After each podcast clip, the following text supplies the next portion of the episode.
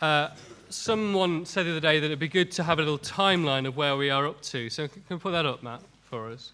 Uh, I just wanted to see here. This is, uh, this is the timeline of what we've done so far. That's the ascension of Jesus back in AD 33 ish, give or take. This is where we are, 2015. And so far, this is the kind of thing we've covered. We've been looking at the Council of Nicaea in 3. I keep spelling that wrong. Of Nicaea in 325. Uh, we've looked at the emergence of the canon starting after Jesus' uh, ascension and sort of rippling on for the next hundred or so years. Um, and today we're looking at uh, Augustine of Hippo, who, to, for, you know, he's not a hippo.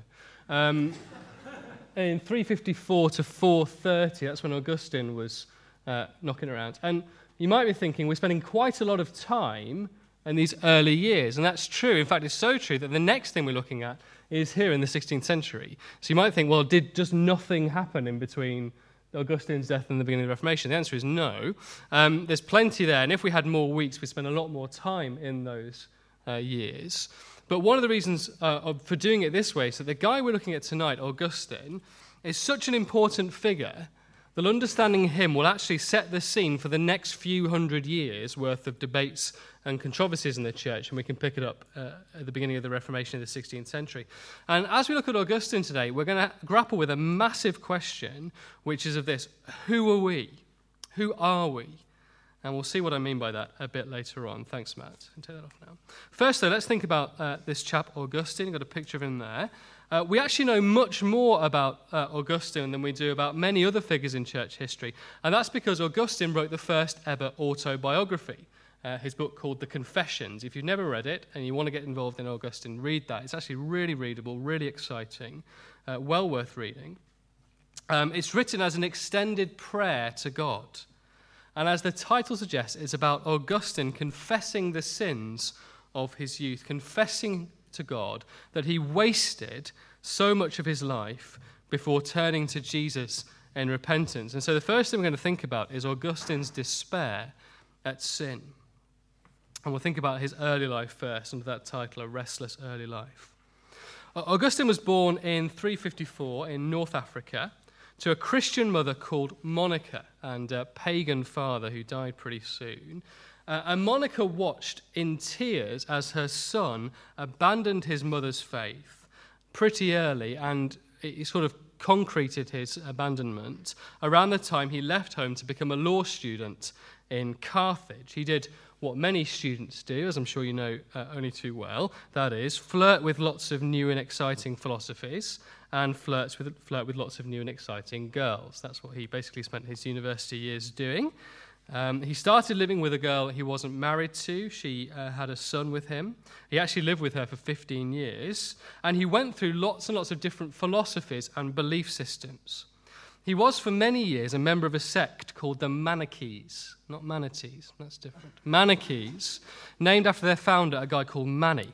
Uh, Mani reckoned that the universe was divided into two equal forces, light and dark. He was like proto Jedi.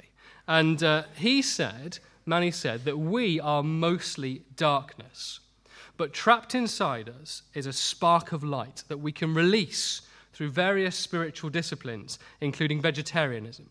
So, you know, I'm out. I'm out straight away. That's not happening. There might be good reasons to be a vegetarian. Releasing your inner spark is probably not one of them. So, if you are a vegetarian for that reason, please uh, have some meat. Um, but Augustine absolutely loved this stuff. And he also loved two or three other philosophies that he sort of fell into around the same time. He was never quite satisfied with any belief system that the world had to offer him. It's this idea of him being restless. He'd, he'd subscribe to a new system for a few years, but then he'd see its flaws and it'd move on. He was just restless all the time. And that restlessness came from a real drive to try and find meaning in the universe, and also a real drive to try and find healing for his own conscience. Augustine became deeply affected by the fact of his own sin, even before he became a Christian. He'd heard the preaching of a guy called Ambrose, a Bishop Ambrose, and he loved what he heard, but he thought himself too bad to be a Christian. He thought there was no way he could make the grade, primarily because of his sexual habits. You see, what Augustine came to know in his early years and after a few years after university, He came to know that he was a sinner, but he couldn't understand why nothing he tried seemed to stop him sinning. In fact, and here's the important thing, he couldn't understand why he loved sinning so much. He reflects on a time in his youth when he and a bunch of his mates got a bit rowdy and stole a load of pears from a big pear tree near his house. There is an example of a pear. Um, the pears, just in case, the pears weren't very nice. They didn't look very good. He didn't actually want to eat them. They just threw them away. Why did he steal them? He said, Well, I just wanted to do the wrong thing. He said this. He's reflecting on it later. I had no motive for my wickedness except wickedness itself. It was foul, and I loved it. I loved the self destructions. I loved my fall. Not the object for which I'd fallen, he didn't love pears, but my fall itself. It's going to be very important later. Augustine realized that his heart was broken and sinful. It wasn't that he wanted to do the right thing and couldn't do it, it's that what he really wanted was to do the wrong thing. He loved sinning. In fact, he confesses that one of his favorite prayers, you may have heard this, he, he used to pray all the time Lord, grant me chastity and continence, but not yet. Chastity and continence, by the way, he means purity and self control. Lord, grant me purity and self control, but not yet. That's a telling prayer, isn't it? Uh, he wanted to be pure, but actually, a lot more than that, he wanted to sin. So, how did Augustine find rest? Well, he found rest in Jesus. Thanks, Matt. That came home when he met a Christian uh, called Ponticianus. They just had good names in those days, didn't they? Ponticianus, he came to his house and noticed that Augustine was reading the book of Romans. And he congratulated Augustine on reading the book of Romans. And he started talking about how he, Ponticianus, had become a Christian. Ponticianus and a friend of his had been reading a biography of a monk, whose name was Anthony, by our old friend Athanasius. You remember Athanasius from a couple of weeks ago? He was the guy who was so good at defending the truth that Jesus is fully God. He'd written this little biography of this guy, Anthony. And Ponticianus and his friend read this book. And Pontius' friend, I'm just going to call him Ponty, Ponty's friend said this to him on the screen um, Tell me, no, that's not the right one. It's once it starts, tell me, I beg of you, doesn't matter. Fine, we've lost it. He says, Tell me, I beg of you, what do we hope to achieve with all our labors? What is our aim in life? Can we hope for any higher office in the palace than to be friends of the emperor? And in that position, what is not fragile and full of dangers? Whereas if I wish to become God's friend, in an instant I may become that now. This chap saw that he could be friends with God through forgiveness in an instant and get lasting security forever and Ponticianus was converted to, and he was telling Augustine all of this. And as he was doing it, Augustine suddenly experienced a real sense of conviction for his sin. He says this While he was speaking, Lord, still not the right one, we'll get there in a minute, man. While he was speaking, Lord, you turned my attention back to myself. You set me before my face so I should see how vile I was how twisted and filthy, covered in sores and ulcers. And I looked and was appalled, but there was no way of escaping from myself. He suddenly realized how sinful he really was. And in anger at himself, he stood and started shouting at his friend Alypius, and he said, Now we can have this. What is wrong with us? What is this that you have heard? Uneducated people are rising up and capturing heaven. And we, with our high culture without any heart, see where we roll in the mud of flesh and blood. He stormed out into the garden, leaving his friends completely astonished. They didn't have a clue what to do. And Augustine started pacing around the garden. He, he wanted to join Ponticianus. He wanted to have forgiveness. He wanted to be cleansed, but he was feeling the pull of his old life and the sin that he loved dragging him back down. He describes it like this. Have we got this, Matt? Brilliant. Vain trifles and the triviality of the empty headed, he's talking about his sinful behavior, my old loves held me back. They tugged at the garment of my flesh and whispered, Are you getting rid of us? You see, he, he was compelled by Jesus, but he loved his old life too. And it was almost as if his old life was saying to him, Stay with us, don't leave us. But he also felt God drawing him to himself. In the Confessions, he imagines Lady Continence, continence again being purity, self control, a pure and holy woman, surrounded by Christians whose pure lives Augustine found so appealing and so wanted to imitate. And he imagines Lady Continence saying this to him Do you think these Christians capable of achieving this by their own resources and not by the Lord their God? Their Lord God gave me to them. Why are you relying on yourself only to find yourself unreliable? Cast yourself upon Him. Do not be afraid. Augustine was pulled in these two directions as he walked around the garden in his home. He wanted to become a Christian, and yet he wanted to sin. He had two wills battering against each other. Suddenly he heard a child singing a little song from a nearby house. The song had the words in Latin, tolle lege, tolle lege, which means pick up and read, pick up and read. So Augustine did what he was told, ran inside, picked up the book of Romans, and read the words that are on your sheets.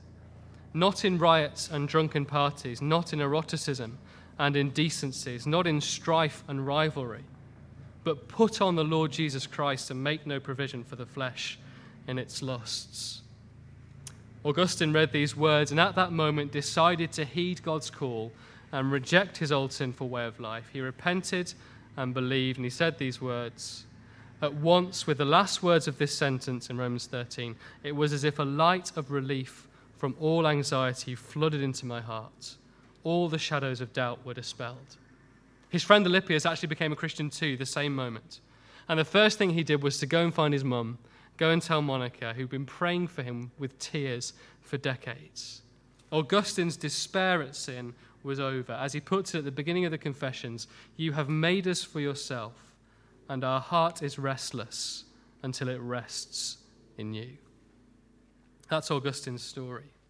It's obviously a brilliant one, a great testimony to God's kindness and to the power of a mother's prayer.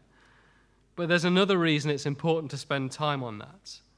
It's because it helps understand why Augustine was so critical of another man who despaired of sin, a guy called Pelagius. You have a picture of him uh, on your thing there. Actually, that picture was drawn in the Reformation in the 16th century. Pelagius was a British guy. There's some debate as to whether he was Welsh or Irish. If you translate his name into Old English, it comes out as Morgan, look you but, uh, which is why people think he's Welsh. But another contemporary said that the Pelagius talked so much nonsense because he was stuffed full of Irish porridge. So, you know, I don't know. Either way, Pelagius was horrified at sin. In this case, not his own, but other people's. When he came to Rome in 383, he was shocked at the worldliness and the sinfulness of the Christians in Rome. And Augustine at this point thought, brilliant, Here's a good guy. I'm, I actually agree with him. I'm glad that someone is taking a stand against what I can see too, that Christians are behaving pretty poorly. But Augustine soon realized that Pelagius' reasons for being so shocked weren't good. Pelagius, you see, had been taught rightly that men and women are guilty before God because of sin. And he'd heard, rightly, that God was right to punish sinners because they're responsible creatures who have freely chosen to sin. And so Pelagius reasoned like this If we are responsible creatures who have freely chosen to sin, then we must also be free not to sin. God would not require us to meet a standard which it's impossible for us to meet. He wouldn't create people to meet a certain standard without making it possible for them to meet that standard. And so, he thought, it must still be possible for men and women to keep the law it must be possible to be sinless purely through the faculties God has given us. And so he wasn't interested in anyone's excuses for sin. Here's what he says. He's quoting other people's excuses. It's hard. It is difficult. We are not able. We are men. Oh, blind madness. We accuse God of a twofold ignorance that he doesn't seem to know what he has made nor what he has commanded as if forgetting the human weakness of which he is himself the author, he has imposed laws on man which he cannot endure. I say that man is able to be without sin and that he is able to keep the commandments of God. That's what Pelagius thought. Why then did people sin? Pelagius' answer was basically that they had bad influences. They copied bad examples. Adam's sin was the first bad example, and since then, everyone's copied Adam and added their own embellishments and improvisations, sin and evil going from bad to worse. So, what do we need? Well, Pelagius said we need grace. Now, that surprised you, doesn't it? Pelagius says we need grace. But what does he mean by grace? He means the giving of God's law and the example of Jesus. That's, by the way, we talked about this a couple of weeks ago the importance of words and the precise use of words. Pelagius said, we, we need grace. But what he meant was, we need the law and we need Jesus' example. That's not what I mean by grace. Well, I mean, those are gracious gifts of God, aren't they? Which show people how to live. But Pelagius said basically, well, mankind is faced with a choice. You can either imitate Adam and continue in sin, or you can imitate Jesus and obey God's law. You don't need any help. You've got everything you need. We're created with free will, says Pelagius. We're free to choose the good. We just have to do it. So, you know, just do it. That was Pelagius' pastoral advice. Stop it. So, what was Augustine's answer to this? Um, well, his answer was written in the form of about 700,000 words over about 10 years. So, we're going to summarize it very quickly. Um, but we can think about it in three broad categories. The first part of his response was about the bondage of the will. This is where Augustine's experience is so helpful and so formative for him. Augustine just didn't recognize Pelagius' explanation of the experience of trying to obey God. That all we have to do is just do it, that we're free to choose the good. Remember in the garden. In Augustine's experience, it wasn't just that he wanted to do good things but failed. Very often, he just didn't want to do the good things. Augustine wasn't in despair over why he didn't do the things he wanted to do. He could do whatever he wanted to do. The trouble is that Augustine despaired over why he couldn't change what he wanted to do. In the Confessions, he says this. I think this is on the, the screen. Yeah. The mind commands the body and is instantly obeyed. The mind commands itself and meets resistance. The mind commands the hand to move, and it's so easy. The mind orders the mind to will, yet it does not perform it. You see, you can hear him in the garden there, can't you? I want to not want to sin, but I can't not want to sin. That's what he's struggling with. If we want to move our hands and use our bodies to do it, that's easy. If we want to use our bodies to sin, absolutely no problem at all. What's hard is changing what we want to do. Now, Augustine didn't just get that from his own experience. It's very dangerous to simply reason from your own experience. The Bible tells us our interpretations of our experience are often wrong. But Augustine had good biblical reasons for believing that Pelagius was wrong about the freedom of our will. Because Augustine, when he read his Bible, saw the language not of freedom, but of slavery. So I put a couple of examples that Augustine himself used on the sheet. At one time, we too were foolish, disobedient, deceived, and enslaved by all kinds of passions and pleasures. Romans 6 When you were slaves to sin, you were free from the control of righteousness. And Jesus, speaking in John 8:34, I tell you the truth, whoever, everyone who sins is a slave to sin. You see, Pelagius talked a lot about the freedom of the will. And we often hear people talk about having free will these days, but we've got to realize, as Augustine did, there are actually two types of free will. There's the freedom to do whatever it is we want to do. And unless God decides to, he wants to frustrate us by putting circumstances in our path, we have that freedom. By and large, we can do what we want. We're not puppets. When people sin, they don't sin against, it's not as though some malign force grabs them and they're going, No, I don't want to do it. No, we, we do what we want, don't we? We want to do the wrong things and we do them. But Augustine knew from experience and read in the Bible that's not the only kind of freedom we need in order to live the sinless life that Pelagius was after. It's not enough that we have the freedom to do whatever we want. In order to do the will of God, we need to have the freedom to change what it is we want to do. And that freedom we don't have. We are slaves to sin, the Bible says. And you can't just stop being, slaves can't just decide they're not going to be slaves anymore. It doesn't work like that. We can't make ourselves want to obey God from the heart because our hearts are corrupted and sinful. Which means, by the way, that any uh, good things that we do as non Christians still proceed from a corrupted heart. They're not, they're not good in God's sight because they don't come from a, a desire to obey God. In Augustine's words, we sin voluntarily but necessarily. We sin voluntarily but necessarily. We're, we're, slaves to sin. It's a necessity to, for us. We need to do it. We can't not do it. But at the same time, we also want to do it. We want to sin. So when Pelagius said, Well, we're responsible. Augustine said, Yes, we're responsible, but we're also helpless. That's what the Bible tells us. But why are we helpless? How did we become slaves to sin? Well, Augustine's answer was to disagree with what Pelagius said about what happened when Adam sinned. That's the second plank of his answer, the concept of original sin. Remember that Pelagius said that Adam simply set us a bad example. And so we can either follow his example or not. If we sin, we follow Adam's bad example, and that's bad. If we do the right thing, we follow Christ's good example, and that's good. But again, Augustine read in his Bible a different story. It's not just that Adam is a bad example, it's that he was the head of the human race, our human father and our representative, and his actions had a knock on effect for all of us. Adam's sin both broke the relationship between man and God for, for, mankind forever, and the curse which was given to Adam was passed on to all his descendants. You can just see that in the Bible. In Genesis 5, for example, Genesis 4 and 5, as every descendant of Adam experiences the curse of death, and he died, and he died, and he died, and he died. All of us are therefore born outside of relationship with God and born with a corrupted nature and a broken heart that doesn't love God. Augustine pointed to verses like these. I put on your sheet. Surely I was sinful at birth, says David. Sinful from the time my mother conceived me. That's actually earlier than birth, isn't it?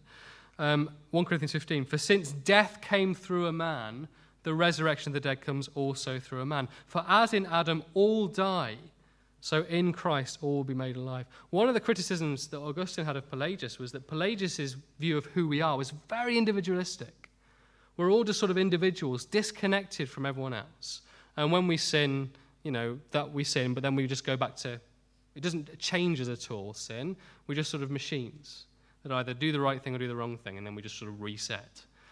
Augustine says, no, we're a race. We're made as a people. And in Adam, everyone has died. And in Christ, all will be made alive. And Romans 5, many of you studied in close detail this year already, was a big thing for Augustine. Now, we're going to take a little detour here because unfortunately, that's the biblical argument. This is the not so biblical argument.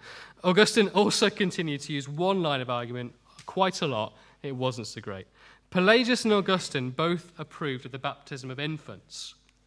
And Augustine, who'd been influenced in this by another guy called Cyprian, he said the reason was for that was that baptism washed off the stain of original sin, so that if children die in childhood, they would go to heaven. It was all going so well. The reason Augustine used this argument a lot because, is because he wanted to show Pelagius that there was a huge inconsistency in his thinking. He was saying to Pelagius, Look, you're contradicting your own argument. If you think that we're born sinless and innocent and perfect, then what are you doing going around baptizing infants? See, I've got a good reason for doing it. I see they're born in Adam, outside of God's will, and they need to be brought into the church through baptism and have all that stain washed off. Uh, but you haven't actually got a good reason for it. And so, Pelagius, you show that you're outside of the mainstream of Christian thinking. You're a heretic. And okay, I can see why you use that argument, but we've got to be honest that there's some stuff in Augustine's thinking that's not so great. I think that's a pretty dodgy view of what baptism actually does. And basically, Augustine does have far too high a view of the church as a, an institution, of the sacraments of baptism and communion. He thinks they're sort of ways in which the grace of God comes to people and objectively cleanses them by partaking of baptism and communion and being part of the church. And he says, you know, outside of the institutional Catholic Church, he says there's sort of no salvation and things like that, um, which isn't very helpful. That's why he's so important as we think about the rest of church history. That's why he sort of dominates the next 15 years. Augustine taught a view of sin and grace that we, I certainly as a Protestant, finds very familiar, generally very happy with. But he taught a view of the church and the sacraments that the Roman Catholic Church would take with and, and run with in quite unhelpful directions. Our old friend B.B. Warfield actually said this The Reformation was just the ultimate triumph of Augustine's doctrine of grace over Augustine's doctrine of the church. That's what he reckons is just happening there. We just, one, one side, one half decided to go with Augustine's doctrine of grace, and the other went with his doctrine of the church. Um, we can talk about that next week. We'll look at that. But back to the point. That's just to say, by the way, that as we look at guys in church history, and as we think about ourselves, there's going to be many things that we don't get right. And um, God, in His kindness and His grace, uses folk even though we make mistakes. And uh, that why, that's why we need to keep going back to the Bible, keep reforming ourselves, keep checking that what we do and what we believe and what we practice uh, are taught us in Scripture. Uh, otherwise, we'll end up in a bit of a mess. Back to the point. Augustine refuted Pelagius on the biblical basis of our slavery to sin. We've seen that, which we inherited from Adam and, and we, we carried on. But Augustine isn't satisfied with simply quoting Bible verses at Pelagius. Like Athanasius a few weeks ago, he wants to talk about the whole logic of salvation to show that if you agree with Pelagius, the whole gospel falls apart. And in particular, he wants to show that Pelagius is ruining the glory of Jesus. This is a really helpful point to grasp properly. Imagine, if you will, a seesaw. And on one half of the seesaw, one side of the seesaw, is the glory of mankind. And the other half of the seesaw is the glory of Jesus. And in general, the better we think of mankind, the less we think of Jesus. And the better we think of Jesus, the less we'll think of mankind. So the thing is, if Jesus is our Savior, then how good a Savior he is depends on what he's saving us from. So let's play a game. Imagine that the big problem of the human race is that we are physically unattractive. We are ugly, ugly people. What kind of Savior would we need? Shout out. Uh, a makeover artist. A beautician, yeah, we, we, need a beautician, don't we? We need, we need someone to, to make us look pretty. Now, that, uh, massive respect for beauticians, not terribly high status, not that impressive as a savior, if that's the problem with the human race. Imagine that the big problem is that we are uneducated. What kind of savior do you need? A teacher, slightly better. Teachers are okay. Sorry, I'm being very, very cruel. Uh, but you know what I mean? Slightly more glory. Uh, what if the big problem is that we are unwilling to do what we need to do? What do we need? A motivator, that's what we need. A motivator. That's what Pelagius said we need. We need some motivation. Um, later people who took Pelagius' ideas and tried to sort of moderate them a bit said that the big problem was that we're sick. What do we need if we're sick? A doctor. And that's a bit better. Jesus uses that metaphor himself. But do you see the point? You need to work out what the problem is to understand who the Savior is. And the worse you think the problem is, the better the Savior has to be. And Augustine saw time and time again that the Bible describes us not as uneducated, not as merely unwilling or just sick. The Bible calls us dead. Saw that in Ephesians 2. You're dead in your sins. So if we're dead, what do we need? We need a creator. You see, Pelagius had bigged up God as a creator. He said, Well, look, God's a good creator. He made us to obey him, so he's got to give us all the tools that we need to obey him. But what he hadn't seen in Scripture is that we've killed ourselves. Pelagius didn't really see the problem at all. And Augustine said to him, You have glorified the Creator at the expense of the Savior. In other words, Jesus is just not as good as his Father. The Father's a creator, but Jesus is just sort of a motivator. And so Augustine says, just like Athanasius, think about the logic of salvation. If the problem is death, then what we need is a creator. And if Jesus is our Savior, then he deserves equal glory to God. The seesaw on the human side has to be as low as it can possibly be, and so the seesaw on Jesus' side is as high as it could possibly be. We've got no right, the New Testament authors have no right to worship Jesus unless he's the creator, and we wouldn't need a creator if we weren't dead. Here's what he says on the screen Christ came to us. To whom? To the worthy nay, but to the unworthy. For Christ died for the ungodly and for the unworthy, though he was worthy. We indeed were unworthy whom he pitied, but pitied, but he was worthy who pitied us. To whom we say, For thy pity's sake, Lord, free us. Not for the sake of our preceding merits, but for thy pity's sake, Lord, free us. And for thy name's sake, be propitious to our sins, not for our merits' sake. See, the big problem that Augustine was worried about in Pelagius' theology was that in, in some way glory goes to us. If we can contribute anything to our salvation, that at some point we take some credit and Jesus loses a little bit. If I contribute my good works, as Pelagius says, then I take quite a lot of credit. It's slightly difficult actually to see what what credit God gets at all, or why Jesus had to die. It ends up being very cruel. There are very few full on Pelagians these days. Seventh day Adventists get a bit close. But there are still Christians who will want to say that the problem is not quite as bad as all that. Arminian theology, which we'll come to another week, is sort of semi ish Pelagian. It says, well, no, it wasn't right about it. Our works are very bad and we do need forgiveness, but we can do something. And the thing that we can do is have faith. We can, without you know, much help, we can have faith. We can't heal ourselves, but we can get ourselves to the doctors. That's what Arminian theology says. Arminian theology implies that our will is not corrupted or broken by the fall. We can still want to do the right thing. We can still want to have faith. And Augustine in Ephesians 2 says, no. Faith is not your own, it is the gift of God. If we are dead, then even faith is a miracle. Yes, faith is an act of our will, but without God acting first to choose us, we would never have chosen God. That's what we were seeing this morning in 1 Corinthians, wasn't it? And Augustine loved to quote this verse from Jesus You did not choose me, but I chose you and appointed you to go and bear fruit. Jesus chose us before we chose him.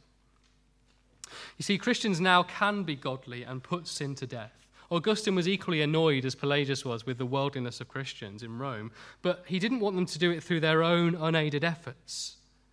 Christ has brought us from death to life and empowered us to live lives worthy of Him. And so only He gets any credit for salvation and for any good works we do.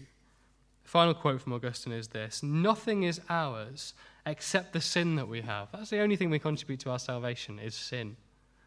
For what have we that we did not receive? Quoting 1 Corinthians. Just got one implication. To ask you this what is theology? What is church history? In many ways, it can be seen as the struggle for two things the struggle to see ourselves rightly and see Jesus rightly. That's what the last 2,000 years have been about. Can we see ourselves rightly? Can we see Jesus rightly? John Calvin said this Nearly all the wisdom we possess, that is to say, true and sound wisdom, consists of two parts the knowledge of God and the knowledge of self. Uh, we need to keep going back to the scriptures to ask, who is Jesus? Keep going back to ask, who are we? It's a really helpful tool for evaluating a particular theological position, actually, to ask carefully, what does it do to the seesaw? What does it say about who I am?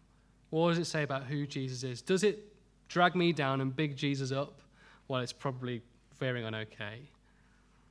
And as a church, as we've been thinking about the church over the last 10 years, we've got all sorts of temptations to big ourselves up and give ourselves credit, and we'll face the same over the next 10 years.